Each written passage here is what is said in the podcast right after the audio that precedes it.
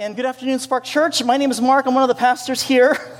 And first of all, I'd like to make an apology to all the kids today, such as her and him and her. Um, I had planned to put together this lesson, which would integrate all of us, and we'd be running around and doing activities together and getting to know each other. But uh, COVID, number one. Number two, there's not that many of us. Number three, I ran out of time. So uh, I'll be preaching in about a month, and I'm, I promise to do it then. We're actually going to have a service where we're going to try to integrate things together and do activities together. Um, and hopefully, if you're here and you're listening to what I say today, it's going to be a little more boring than I normally am. But that's, that's okay. If you guys hear, listen to me, something might make sense, and so it might be good. Anyways. And now that I torpedoed completely any interest that the kids or the adults might have in what I have to say, welcome. Because actually, this isn't the first time that I've uh, stood up here on a 4th of July weekend. In actuality, five years ago, yesterday, Stacy Ishigaki and I hijacked the Spark Worship service for a wedding ceremony. We had gotten married nine months before that up in Seattle, and due to circumstances, we weren't able to celebrate with everyone we wanted to. But to emphasize how important Spark is to our present and to our future, uh, we took over a worship service with the permission of Spark, of course, the, the, the leaders. And um, he's not here today, but there was one person who came for the very first time to Spark. And he was walking in through those doors. Stacy was back there about to, you know, process in.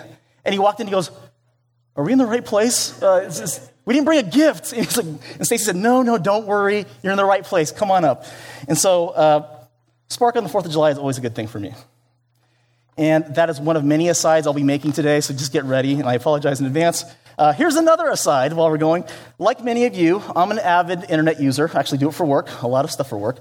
Uh, and of course, I have the most serious of intentions when I'm online. But I get sidetracked from time to time. And sometimes I come across random quizzes, and you know, like, that's a waste. No, it's not a waste of time. And so I click on it. Uh, and one example is this one, which I came across a couple weeks ago. What kind of Christian are you? And I went through some of the questions. So here uh, as a sampling. Your pastor wants you to lead everyone in song. What do you sing? A, glory, glory, hallelujah. B, amazing grace. C, I wish I could lead. I don't know any of those songs. Or D, I don't sing, I moan. And everyone admires how deeply spiritual I am. Another question. As the congregation is reciting scripture in church, what do you do? Shout out loud? Absolutely. That's actually one of the answers. But I wing it, A. B, I take a peek from one of the church's Bibles, and actually, we do have Bibles back there. If you want one, let me know. Uh, C, I recite the verse in three different languages simultaneously with my eyes closed. Or D, while scripture is be, being read, I shout, What does that mean? Who said that? Is that from the Old or the New Testament? Three, the offering plate's being passed around. We don't do that here, but the offering plate is being passed around. What do you do? A, one day I'll get to contribute. B, put in a $10 bill, take out two fives, make some change. C, I put in 10% of my weekly earnings just as I was told to do when I first joined the church. We don't have a tithing policy here, but. And D, I place my butterscotch candy wrapper in that receptacle passed to me. And so we have a bunch of these types of questions. What place does church gossip have in your life? Who do you rely on for spiritual advice? What percentage of your life does church take up? What type of clothes are you most comfortable wearing to church? How does your pastor refer to you? And we also had these two questions about unspoken rules in your church and a list of rituals that you are and are not comfortable with. And so after you take all these questions, uh, answer all these questions, you end up with this. If your behavior is mostly wrong, you're considered a Christian newbie. If your behavior is wrong some of the time, you're an average believer. And if your behavior is wrong just a little bit, you're a vintage Christian. Now, all of this is mildly humorous. Uh, it's tongue in cheek, but what makes jokes work is that there's a truth within that everyone can kind of feel. And that truth in this one is that we believe what, that what defines us as Christian is how well does our behavior correspond to the norm. We are judged as followers of Jesus by how well we meet each other's expectations. And this isn't unusual because conforming to a group can foster relationships in harmony. But is this what Jesus actually wants of us? A performative lifestyle? Having conversations with only like minded people where harmony is the goal?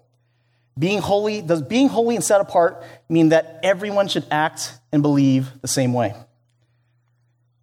Today's message is titled The Never Ending Debate and we'll be going through the seventh chapter of John. So let's take a look back at some of the previous chapters that we've covered over the last few weeks. We've looked at John 3, and this had Jesus' conversion uh, conversation with Nicodemus, the Pharisee. And Jesus tried to clarify his reasons for coming. And then we heard from John the Baptist who testified to Jesus' identity. We looked at John 4, where Jesus met with the woman at the well, and then with the woman's Samaritan community. And again, the focus was on Jesus' identity. Then in chapter 5, Jesus healed an invalid man at the pool of Bethesda, and then addressed the Jewish leaders about what else? Identity. And then most recently, we looked at John chapter 6, where among other things, Jesus provided a hard teaching about his identity. And now in chapter 7, any guesses to what Jesus is discussing? Bingo! Unlike the last few chapters of John, in this chapter, Jesus will perform zero miracles. The whole passage is one long conversation among different groups, but it's essentially it's the same conversation happening. And we'll hear about identity and expectations. And the location, for the most part, is going to be Jerusalem, in particular, this spot. And the main characters are going to be Jesus, of course, his brothers, who will soon morph in the story into the crowd, and the religious leaders. I'm taking very careful steps to translate the word Jews that's found in the passage into Jewish leaders for context. Everyone in the story is Jewish. Everyone. But the author of John is possibly using the term Jew specifically when he writes it for reasons that we're not going to get into here. So, um, now for the story. After this, and this is Jesus teaching on the bread of life and being the origin of God's care for humanity. After this, Jesus went about in Galilee. He would not go about in Judea because the Jewish leaders were seeking to kill him. Now, the Jewish feast of booths was at hand. We find Jesus in Galilee and what's about to take place the Feast of Booths, an eight day festival during which observant Jews were to make a pilgrimage to Jerusalem to celebrate God. Except for a 200 year period from the time of Solomon to the destruction of the temple, Jewish people from all over Israel and from all across the Western world came to Jerusalem to celebrate nonstop for eight days. It was almost a 24 hour party. We're talking music, we're talking trumpets, we're talking singing, we're talking dancing, we're talking acrobatics, we're talking flame juggling. It's a citywide party for one single purpose to worship God united as the people of Israel. The Feast of Booths was known as Chag Asif, or the Festival of the Harvest. In Israel, crops grow in the winter, and most of them are harvested in the spring. But some of the crops are not ready, and they, are, they wait to be harvested in the early fall. And cultural, cultures across the world celebrate these harvest festivals, but to the Jews, it was also a reminder of God's ongoing sustenance. Remember the point of the Sabbath? Every seven days, God commands us to take a break. As a reminder that is ultimately not our work that keeps us going, but God and His work. That's also the point of the Feast of Booths. Water is a major theme of the feast. By tradition, during the Feast of Booths is when God determines how much rainfall will occur in the winter. And in a land of fertile soil surrounded by desert, water sustains a society. Every Jewish festival involves grain and wine sacrifices, but this feast in particular includes a daily offering of water. The water would come from a wellspring just outside of Jerusalem called the Mayim Hashiloach. You might have heard of this by another name, the Pool of Siloam, which we'll encounter in John chapter 9. So, Feast of Booths, booths, booths, booths. Where's the booths? What's with the word booths, or sukkot, as they say in Hebrew? Pictured here is a sukkah, or a temporary booth made from palm fronds and canvas.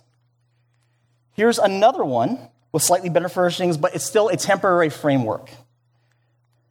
Here's a sukkah located at the Waldorf Astoria Hotel in the middle of Jerusalem. Pretty fancy. And here is a photo of the Jewish quarter in the old city of Jerusalem before the Feast of Sukkot. And you can see all of the Sukkot being assembled and attached to homes into restaurants. This October, our friends here at Etz Chaim will set up their own sukkah on the patio out there. So, what's with all the booths? Well, in Leviticus 23, God says to the Israelites, You shall dwell in Sukkot for seven days. All native Israelites shall dwell in Sukkot, that your generations may know that I have made the people of Israel dwell in Sukkot when I brought them out of the land of Egypt. I am the Lord your God. In other words, living in these booths or these tents are another reminder of God's ongoing sustenance.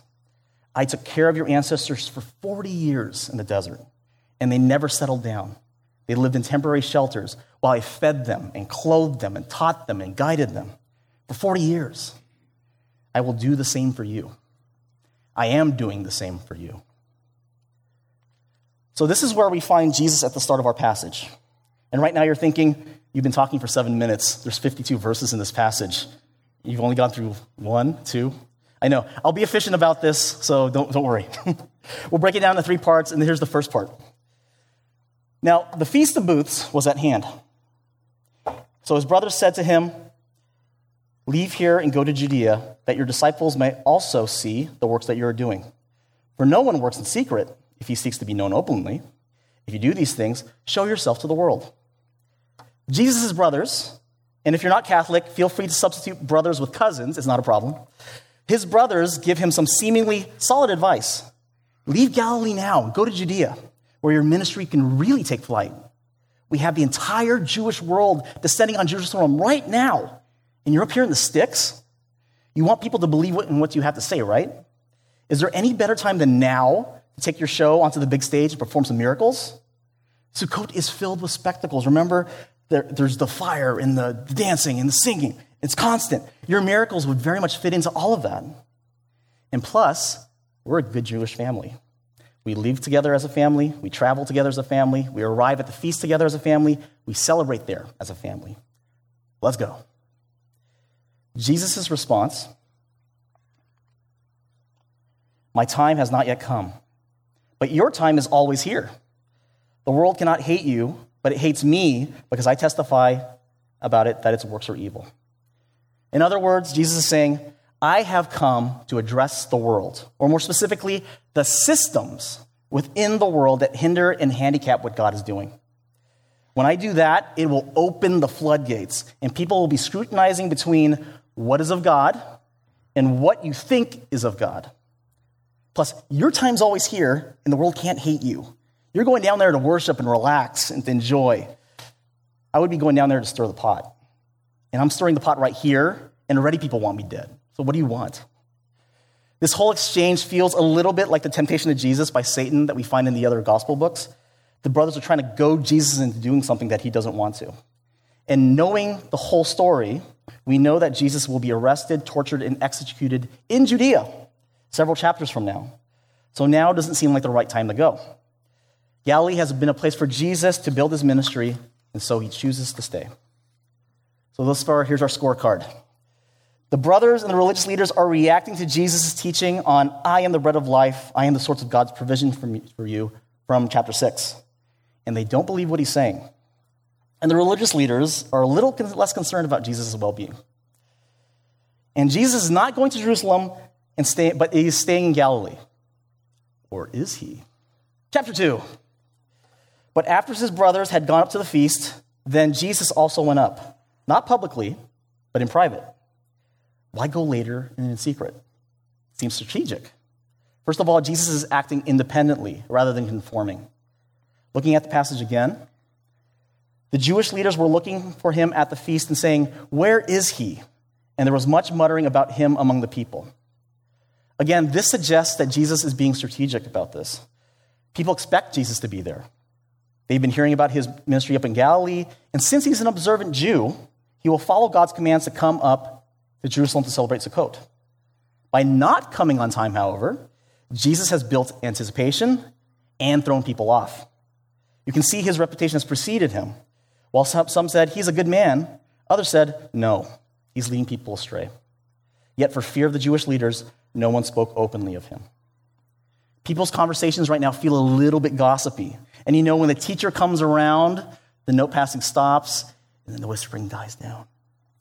They want to talk about Jesus and rightly want to figure out who he is and what he's doing, but they don't want to get in trouble for it. And you can see why the Jewish leaders are nervous about all this.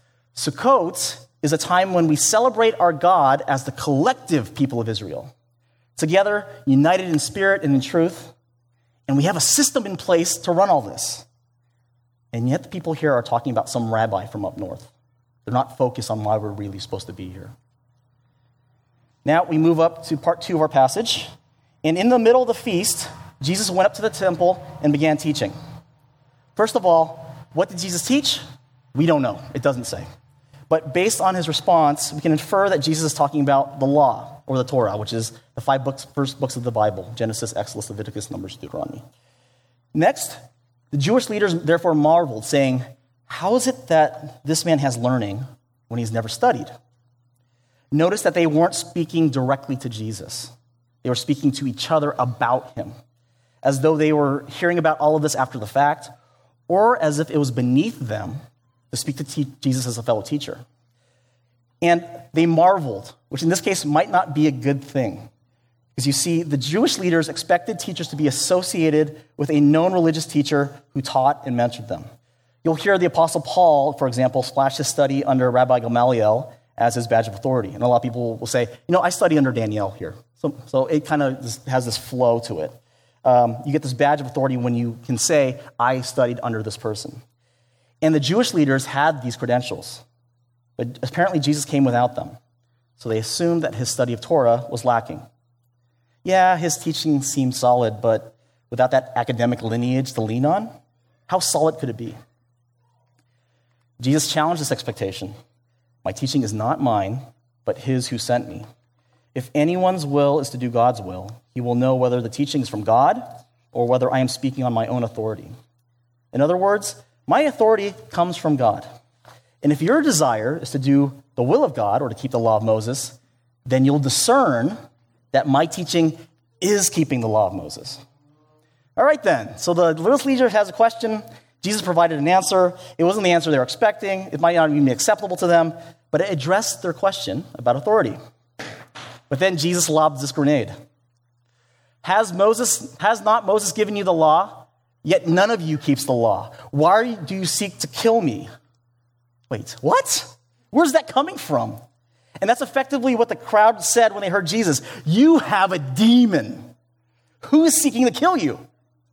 Jesus explained, I did one work, and you all marvel at it. What work is he talking about? This one. John chapter 5.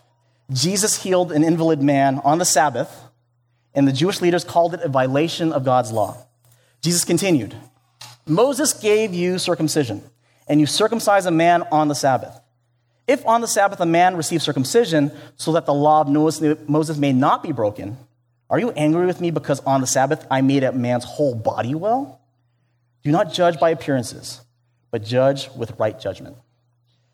Here, Jesus is using a rabbinic principle called kal vachomer, or light and heavy. If a command from God applies in a small circumstance or a light circumstance, then it also applies in a greater one or a heavier circumstance. Here's one law all Jewish males were to be circumcised on the eighth day after birth.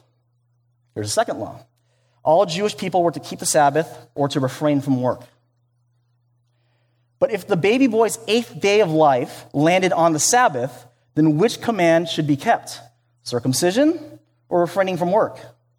The answer that every Jewish person commonly expected was circumcision was the weightier command, so it should be done even on the Sabbath. Jesus was saying, All right, you're interacting with one small body part on the Sabbath, and that's okay. But me healing an entire person's body on the Sabbath is not okay. Here's the other thing. In order to make Jesus appear more unique, Christians will often point out that Jesus' action on the Sabbath was unprecedented. But it wasn't. It was common Jewish interpretation that healing or caring for one's injuries on the Sabbath was entirely within God's will. So, what is Jesus saying here? It's not that your religious leaders think that I did something wrong, it's that you know I did something right, and still you say I broke the law. Thus, the last sentence do not judge by appearances. Don't pretend and spin my actions as wrong. Thus, stop acting. Stop being hypocrites about this, because you would have done the same thing in my place. And now, In, the, in my mind, at least, it's as if the crowd has been watching a rap battle between Jesus and the religious leaders. After hearing what Jesus had to say, oh, snap! Is this not the man whom they seek to kill? And here he is, speaking openly, and they said nothing to him. Oh, oh, oh. Can it be that the authorities really think, know that this is the Christ? But the crowd thinks that Jesus doesn't meet the expectations of the Christ, the Messiah. They say his origins should be a mystery, but everybody knows that Jesus is from Galilee. So Jesus reiterates You know me, and you know where I come from, but I have not come of my own accord. He who sent me is true, and him you do not know. I know him, for I come from him, and he sent me. The authority upon which I teach and my origins are the same the one who sent me, God. Again, all this feels very strategic. Jesus is laying out his argument about his identity bit by bit, and it's been effective thus far. Though it was in everyone's mind from the get go, he hasn't been arrested yet. And at the start, people were wondering is he a good man? Is he trying to deceive us? But now, he has some people believing that not only is he a good man, he might even be the Messiah. When the Christ appears, will he do more signs than this man has done? The Jewish leaders, however, are not down with this. They, they're seeing how his presence and teaching is dividing the people on a feast of convocation when they're supposed to be called together to worship. And the leaders send people out to arrest Jesus because of that. Jesus responds with a prophecy over what he's doing, uh, what he's going to experience soon: his death, his resurrection, his return to God. And this confuses the Jewish leaders even more. Where does this man intend to go that we will not find him? Does he intend to go to dispersion among the Greeks and teach the Greeks? In other words, is he leaving Israel to teach Jews outside the law? Or this could be an insult. Yeah, yeah, yeah, yeah. Go tell it to the Greeks. Yeah, yeah, they love this sort of thing. It's, this thing has no place here. Go ahead. So, back to our scorecard. This is where we stand. Jesus is presenting himself as from God and thus able to interpret the law correctly, even if no one wants to admit it. The crowd, they're divided between him being a good man or a liar. But after hearing Jesus teach, some are now wondering if he's more than just a good man.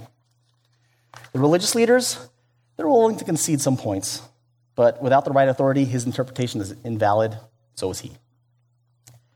Finally, we come to the last day of the Feast of Sukkot, and Jesus says, If anyone thirsts, let him come to me and drink. Whoever believes me, as the scripture has said, out of his heart will flow rivers of living water. And as an aside, you can see there in the italics, it says, Now he, this he said about the Spirit, whom those whom believed in him were to receive, for as yet the Spirit had not been given because Jesus had, was not yet glorified. The author of John often provides these short little commentaries to provide some useful cultural context, or in this case, a theological interpretation of what Jesus said. And since I'm up here right now and talking with people who ostensibly read their Bibles, uh, let me offer a recommendation read biblical commentaries. You all know study Bibles, where you have the biblical text and then you have the notes underneath it that explain the particular text or offer more context for it. And you can see that on the left. The ratio is usually three to one three, three parts uh, Bible text and one part notes. In a biblical commentary, it's reversed and sometimes the ratios are greater. One part biblical text, five part notes. It's like a Bible or study Bible on steroids with less Bible text in it. Uh, the library, if you ever want to check these out, the library over here at Etz has a few of these, especially Old Testament uh, uh, commentaries. Uh, St. Patrick's Seminary in, uh, Men- in Menlo Park has a great collection, even though it's kind of limited right now. Uh, and then Santa Clara University, their library has a, a lot of good commentaries there. And it's a mixed bag. Some are great, offering insights and new paths to research. Some are well cited and bring lots of outside sources into their interpretations. And them, some actually limit their biases. And they offer competing interpretations that allow you to come to your own understanding. And then there are others that are basically just puffed up devotionals. And, you know, there's a couple of citations in there, there's a couple of outside sources, but there's usually a main theme that they're trying to hit. It's basically just, just reading the book and they have a theme that they want to arrive at. Um, and there's a lot of different types of commentaries that lie in between. But if you're part of a Bible study, or if in your own study you're coming across really interesting stuff and you want to learn more about it, check out a Bible commentary. It can really enrich the experience. Aside over, back to the story. On the last day of the feast, the great day, Jesus stood up and cried out, If anyone thirsts, let him come to me and drink. Whoever believes in me, as the scripture has said, out of his heart will flow rivers of living water. Now, why is this important? Well, the Mishnah, which is a book that expounds on uh, the Torah, actually, you can find a couple copies in the library over there. The Mishnah says that on the last day of Sukkot, there was a special ceremony for the pouring out of water on the te- temple altar. So Jesus was speaking on the day when this specific ceremony was going to take place.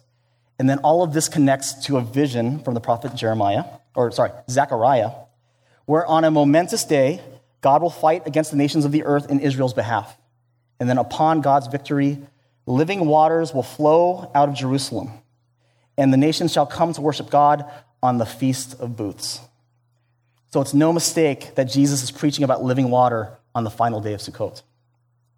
And just as before, Jesus' teaching really gets the crowd gossiping. Some of the people said, This really is the prophet. Others said, This is the Christ. But some said, Is the Christ to come from Galilee? Has not the scripture said that the Christ comes from the offspring of David and comes from Bethlehem, the village where David was? Again, this feels all very strategic on Jesus' part. He's laid out the argument about his identity bit by bit. He's gotten some positive movement, but still, on the whole, the crowd's not really certain who he is. There was a division among the people. And all of this occurs on the last day. This division occurs on the last day when it's the culmination of this gathering of Jews from all over the world who are supposed to be celebrating harmoniously. And of course, the Pharisees as a group seemingly remain unconvinced. Have you also been deceived? Have any of the authorities or the Pharisees believed in him? But this crowd that doesn't know the law is accursed. The Pharisees want to define those who follow Jesus and those who don't as the unwashed masses and the learned Pharisees. Because clearly the crowd, filled with unlearned, non observant Jews who fall for this sort of thing, they are being deceived by this guy. But we wise, educated Prushtim, no way. And you can't blame them for thinking this way because we do it. Today, we say, if only those on the wrong side of the political spectrum were better educated, then they would agree with us. Or if only those who are wrong about this social issue were more informed, we can get things done. We all want certainty when things get complicated. But unfortunately, we're wrong. Unity is not that simple. And the Pharisees were wrong too. Here comes Nicodemus, a Pharisee who met with Jesus back in chapter 3, saying, Does our law judge a man without first giving him a hearing and learning what he does? Nicodemus' pushback is saying this No, not all of the religious leaders are certain about who Jesus is. You can't dismiss those who believe in him as uneducated rubes because I am here and I am one of you and I have questions. To end the passage, the Pharisees take a parting shot at Nicodemus. Are you from Galilee too? Search and see that no prophet arises from Galilee. And that sounds like a nice burn to end things with, right? Maybe you're one of them with your own agenda. We all know the scriptures say there's no prophet from Galilee, that backwater, that place out in the sticks. Here's the thing there is a prophet from Galilee. You know the prophet Jonah of Jonah and the big fish Nineveh fame? That Jonah. The second book of Kings states that Jonah is from Gath Hepher, just three miles from Jesus' hometown of Nazareth. The parting shot from the Pharisees misses Nicodemus. And as the teachers educated in the scriptures, they know they're wrong. But as we've experienced over the last few years, when you don't want to be right, suddenly facts can become, become very flexible, don't they? So here's our final scorecard. Jesus again reiterates that he is the source of God's provision for the people. The people in the crowd are now either certain he is the Messiah or certain that he isn't the Messiah. And the Pharisees, who are locked on, in on the no side, are now showing their own signs of division. So, what's our conclusion? Jesus causes division. And that reflects something that Jesus said in the book of Matthew. Do not think that I have come to bring peace to the earth. I have come to bring I have not come to bring peace, but a sword. For I have come to set a man against his father, and a daughter against her mother, and a daughter in law against her mother in law. And a person's enemies will be those of his own household. But then we see, chapters from now, as Jesus approaches the end of his life, he prays that we all be one. So, in our passage for today, does Jesus want division or does he want unity? He wants division for the purpose of unity. Let me go back for just a moment to make one little skinny point from a theologian named Thomas Brodie. In the middle of our passage, Jesus highlighted this moment of hypocrisy by the religious leaders. He's criticizing their use of the law for the purpose of entrapping people, for the purpose of punishment. As Brodie defined it, the law is the divine word of God intended to bring divine care to his people. Though the specifics of God's individual laws may not seem like it, at the root and the heart of each of God's 613 commandments in the Torah is this intent love God, love your neighbor. If, however, you forget that divine care is the intention of the law, then all that remains is the divine word to be carried out ruthlessly with no thought for why other than God said so. The flourishing of human life and all of creation is no longer the reason. The law exists to sustain only itself.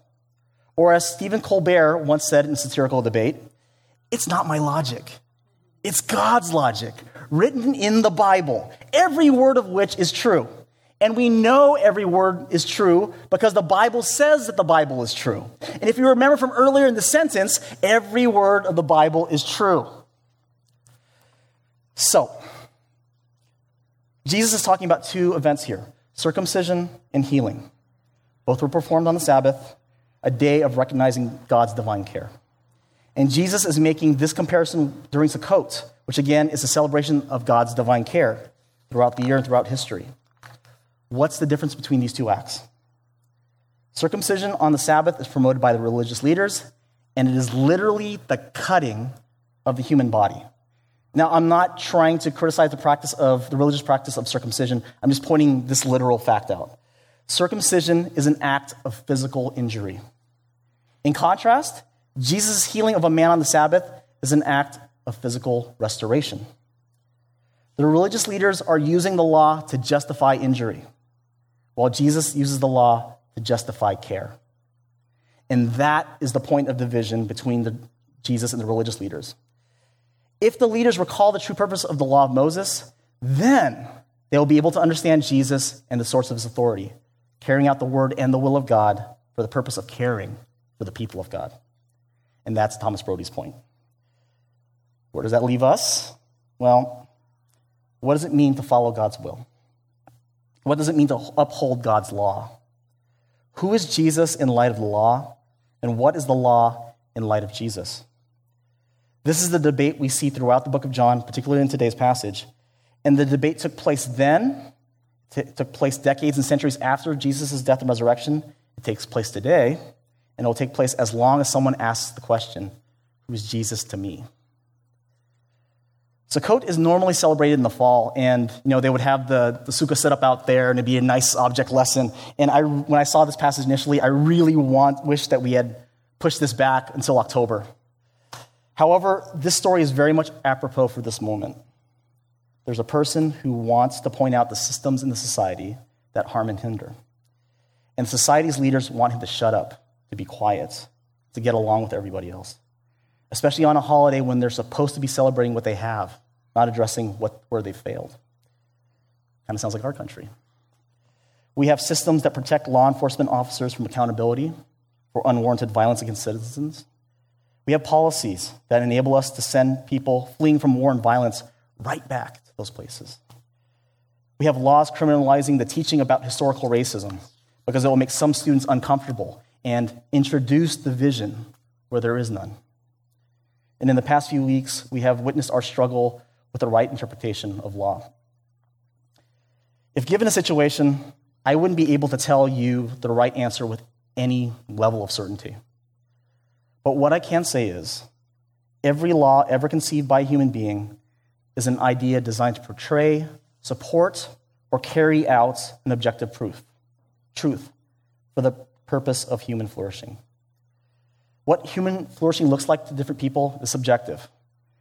But we must never forget that care is the purpose of law. Or else what we turn what was meant to love, to honor, to correct, and to grow into something that hates, that demeans, that punishes, that decays. We can be proud of this country and all that has done and what it does to benefits its citizens and our world. And because we want the best for our fellow citizens, we must look at our country with appreciation and accountability. There definitely is division in our country. But like in the passage today, that division can lead to progress if it's properly managed. One trait that defines us as Americans is a willingness to use our own freedom of expression to face what is difficult and to fight for progress even when others tell us to stop. As Senator Carl Schurz once said, My country, right or wrong. If right, to be kept right, and if wrong, to be set right. And what defines us as Christians is not how we perform to each other's expectations, but who we love and how we love beyond those expectations. We'll continue together next week with John chapter 9 when Pastor Tom will tell us an amazing story about how Jesus applies the law in real time. Care, divine word. But right now, we gather together to celebrate Jesus himself and his unending love for us through this sacrifice, through this symbol of sacrifice and redemption and relationship with God.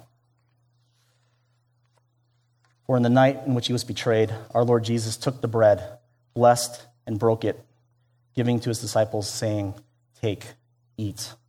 This is my body given for you. Do this in remembrance of me. Likewise, after supper, he took the cup, gave thanks, gave it to them, saying, Drink this, all of you. This is my blood of the new covenant, which is shed for you, for many, for the forgiveness of sins. Do this as often as you drink it in remembrance of me. All are welcome at our table.